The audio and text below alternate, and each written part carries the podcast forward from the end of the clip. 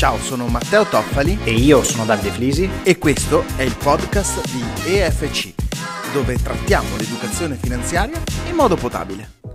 Eccomi, benvenuto al consueto nostro appuntamento settimanale con il podcast di FC. Oggi ti parlo di protezione e trasferimento di rischio. Ok, sento già sbuffare da qua e sento già la noia arrivare. Lo so che stai pensando, ma scusa, ma non devono essere contenuti facili. Ok, io ti prometto che sarò il più possibile potabile e non userò né parolacce assicuratesi vari e cose complicate, definizioni complicate. Andiamo al sodo. Allora, innanzitutto siamo arrivati a un'area che è veramente importante ed è anche particolarmente bistrattata da noi italiani. Io credo che sia bistrattata per la mancanza di conoscenza di base. Ok, questo non me lo toglie nessuno. Alla fine chi ci capisce qualcosa di questa materia è complicata. E un po', se vogliamo mettere il carico 90, per la mancanza di fiducia in intermediari in genere, assicuratori e assicurazioni. In questi anni molti clienti hanno espresso, eh, negli incontri che facciamo, negli appuntamenti individuali, paure legate ad alcune sensazioni di pericolo, di rischio sia loro che della loro famiglia. Detto questo però, poi non, si- non riuscivano in autonomia a recepire le informazioni necessarie per togliersi questo peso o questo problema. Sentivano di correre dei rischi ma non, sen- non riuscivano a quantificarlo e poi non riuscivano a capire come proteggersi, a togliersi tutto il peso mentale e fisico ed economico. Probabilmente questa cosa è capitata anche a te, quindi io partirei da qui cercando di risolvere il più possibile questa paura o questo problema. Intanto devi sapere che esistono dei rischi trasferibili e dei rischi non trasferibili. I trasferibili sono tutti quei rischi, quei pericoli, quelli imprevisti, più o meno chiari, più o meno evidenti, che qualcuno decide di assumersi per te in cambio di una somma di denaro. Cioè io pago qualcuno per assumersi il rischio al posto mio che questo possibile evento eh, danneggi me e la mia famiglia e le mie economie. Per esempio, eh, le polizze infortuni, le polizze malattia, le assicurazioni eh, vita, le famose assicurazioni vita o la polizza sulla casa. Oppure, parlando di altro, il noleggio a lungo termine eh, per le auto, che va, va un pochino di moda ultimamente, oppure il noleggio operativo di computer e macchinari e udite udite, la possibilità di trasferimento di rischio è anche sulla casa, come con l'affitto anziché acquistarla. Ok, must e cardine sociale di tutti noi italiani l'acquisto della casa. Infatti per questo rischio specifico ho pensato di parlartene in un podcast dedicato, perché l'argomento è un po' delicato e preferisco far chiarezza e non far confusione in questo. Oggi parliamo di rischi, eh, diciamo, un pochino più diretti. Esistono poi i rischi non trasferibili, quelli che nessuno accetta di assumersi, perché eh, facilmente verificabili o addirittura certi e perché alla fine non ne vale la pena per nessuno, no? né per te né per chi si assume questo, questo rischio, perché probabilmente è una perdita certa per entrambi. Questi rischi possono essere per esempio gli elettrodomestici un po' datati, quelli fuori garanzia, l'apparecchio dei figli oppure la tecnologia poco costosa che eh, vale la pena insomma cambiare piuttosto che riparare.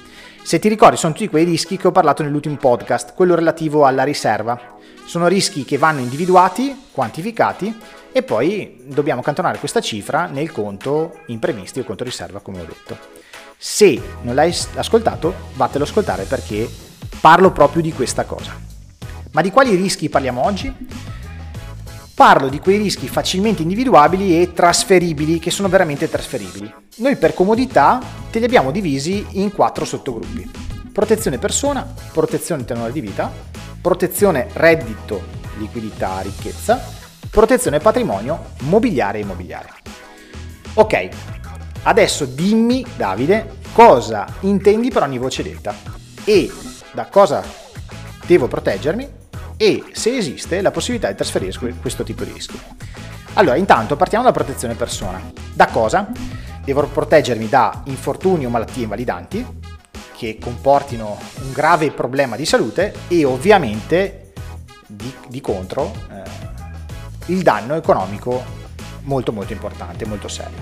Sto male, non porto più reddito, non riesco più a produrre reddito, sono, eh, si è inceppata la macchina portatrice di reddito e ho delle spese importanti immediate come l'acquisto di strumenti utili eh, quali carrozzine o motascale per esempio, eh, l'adeguamento e la strutturazione dell'abitazione, eh, pensa solo al bagno come oggi e come dovrebbe essere oppure la cucina, è chiaro che deve, deve cambiare tutto in quella casa. Devo abbattere anche le barriere architettoniche se ne ho intorno, oppure pensare all'acquisto di una nuova auto che deve essere ovviamente adatta alle nuove e particolari esigenze. Il trasferimento di rischio in questo caso può avvenire tramite delle garanzie assicurative, okay, volte a tutelare l'invalidità permanente da malattia e da infortunio, oppure dovrò quantificare il danno economico relativo a questo imprevisto e accantonare la cifra che ho stabilito in uno strumento idoneo, che utilizzerò poi in un secondo momento se dovesse purtroppo succedere questo tipo di problematica. Quindi come stai sentendo ho fatto la differenza, ho inserito un concetto nuovo, il trasferimento di rischio e l'autoassicurazione. Quindi questi tipi di rischi puoi trasferirli oppure accantonare la cifra che ti servirà e la chiamiamo autoassicurazione. Secondo punto, protezione del tenore di vita. Allora, primo aspetto, sono in vita, ma sono gravemente invalido. Oltre al capitale che ho detto prima, necessario poi per tutte quelle spese immediate di cui hai bisogno, eh, serve anche un'entrata fissa che compensi la perdita di reddito, perché abbiamo detto che non sono più capaci di produrre reddito.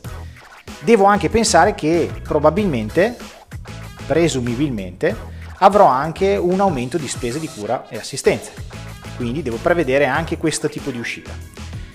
In caso contrario, se non prevedo ciò, dovrò ovviamente pesare su familiari, parenti, compagni, marito, moglie, eh, eccetera, eccetera, amici o chi presso.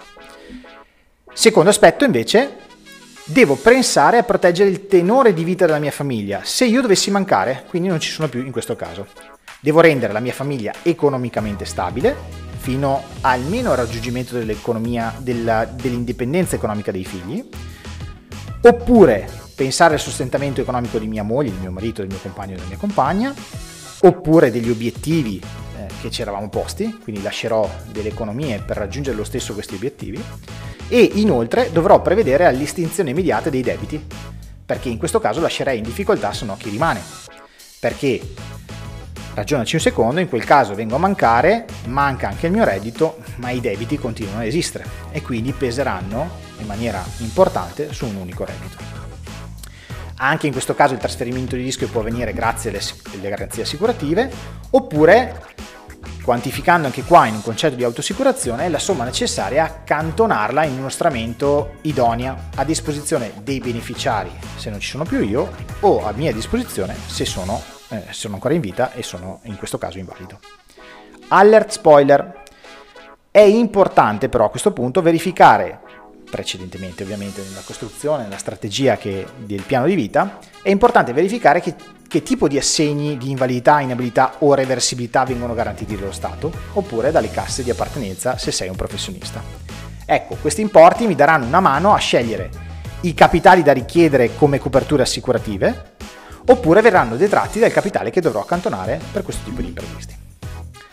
Terzo, protezione del reddito e della liquidità o ricchezza. Da chi e cosa devo proteggermi?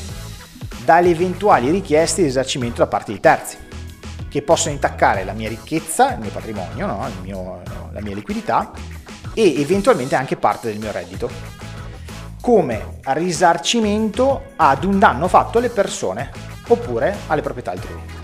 Per rendere un pochino più facile facciamo degli esempi così mh, mm, torna tutto uh, un po' più, più semplice faccio un giro in bici, urto una persona e creo delle lesioni a questa persona anche molto gravi, addirittura la morte. Oppure, un po' meno grave, faccio lo stesso giro in bici, urto la macchina, l'auto di, una, di questa persona e creo un danno eh, sulla portiera, per esempio. Ecco, in entrambi i casi ovviamente sarò chiamato a risarcire i danni a questa persona nelle lesioni, ai parenti di questa persona in caso venga a mancare, oppure a questa persona per i danni all'auto.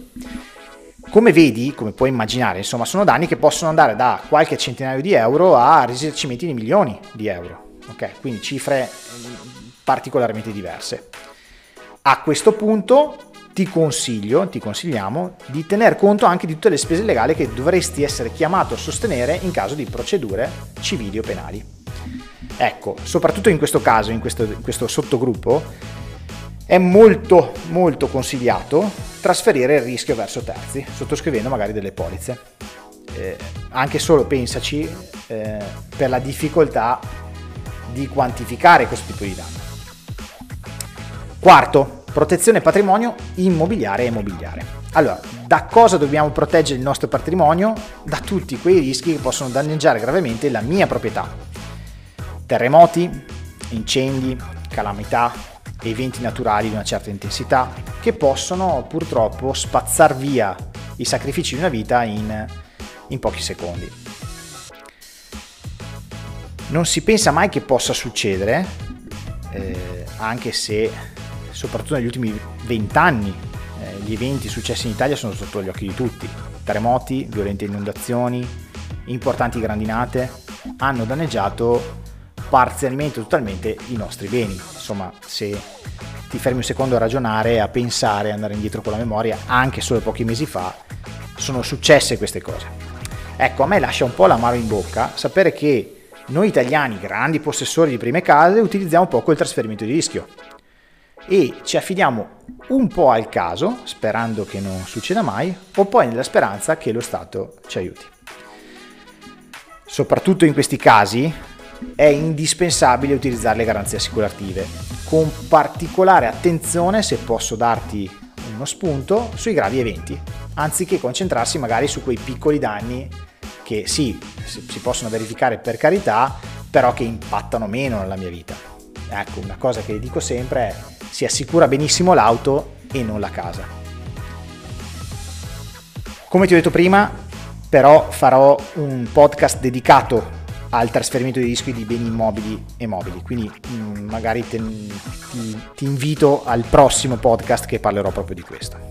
Ecco, io so cosa frulla nella tua testa e vediamo se ci ho beccato. Davide, ma non sono soldi buttati quelli pagati per le garanzie assicurative se non mi succede niente?